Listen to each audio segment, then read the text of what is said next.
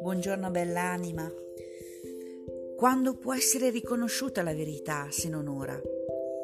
Il presente è l'unico tempo che esiste. Queste righe arrivano da un corso di miracoli che forse conosci e oggi voglio invitarti, l'invito lo faccio a te, lo faccio a me, a benedire, a benedire qualsiasi cosa, qualsiasi persona che è nella tua vita oggi. E anche imprevisti, anche cose che non ti piacciono, anzi forse soprattutto quelle. Spesso le persone mi chiedono come fare per essere felici, per alzare la loro energia, per risolvere i problemi che hanno nella loro vita. Questo è un buon modo per iniziare. Benedire, benedire, benedire. Eh, ti accorgerai che potresti fare resistenza, ma tu fallo lo stesso.